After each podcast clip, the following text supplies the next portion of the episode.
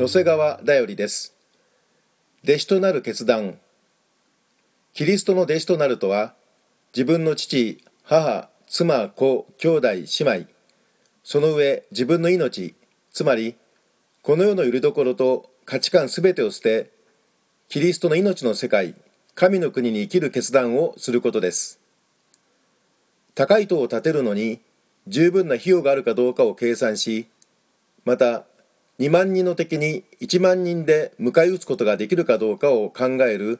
賢明な王のようにあなたは今熟慮の上で自分の十字架を追い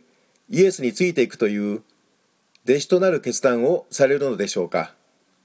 ルカの福音書14章27節。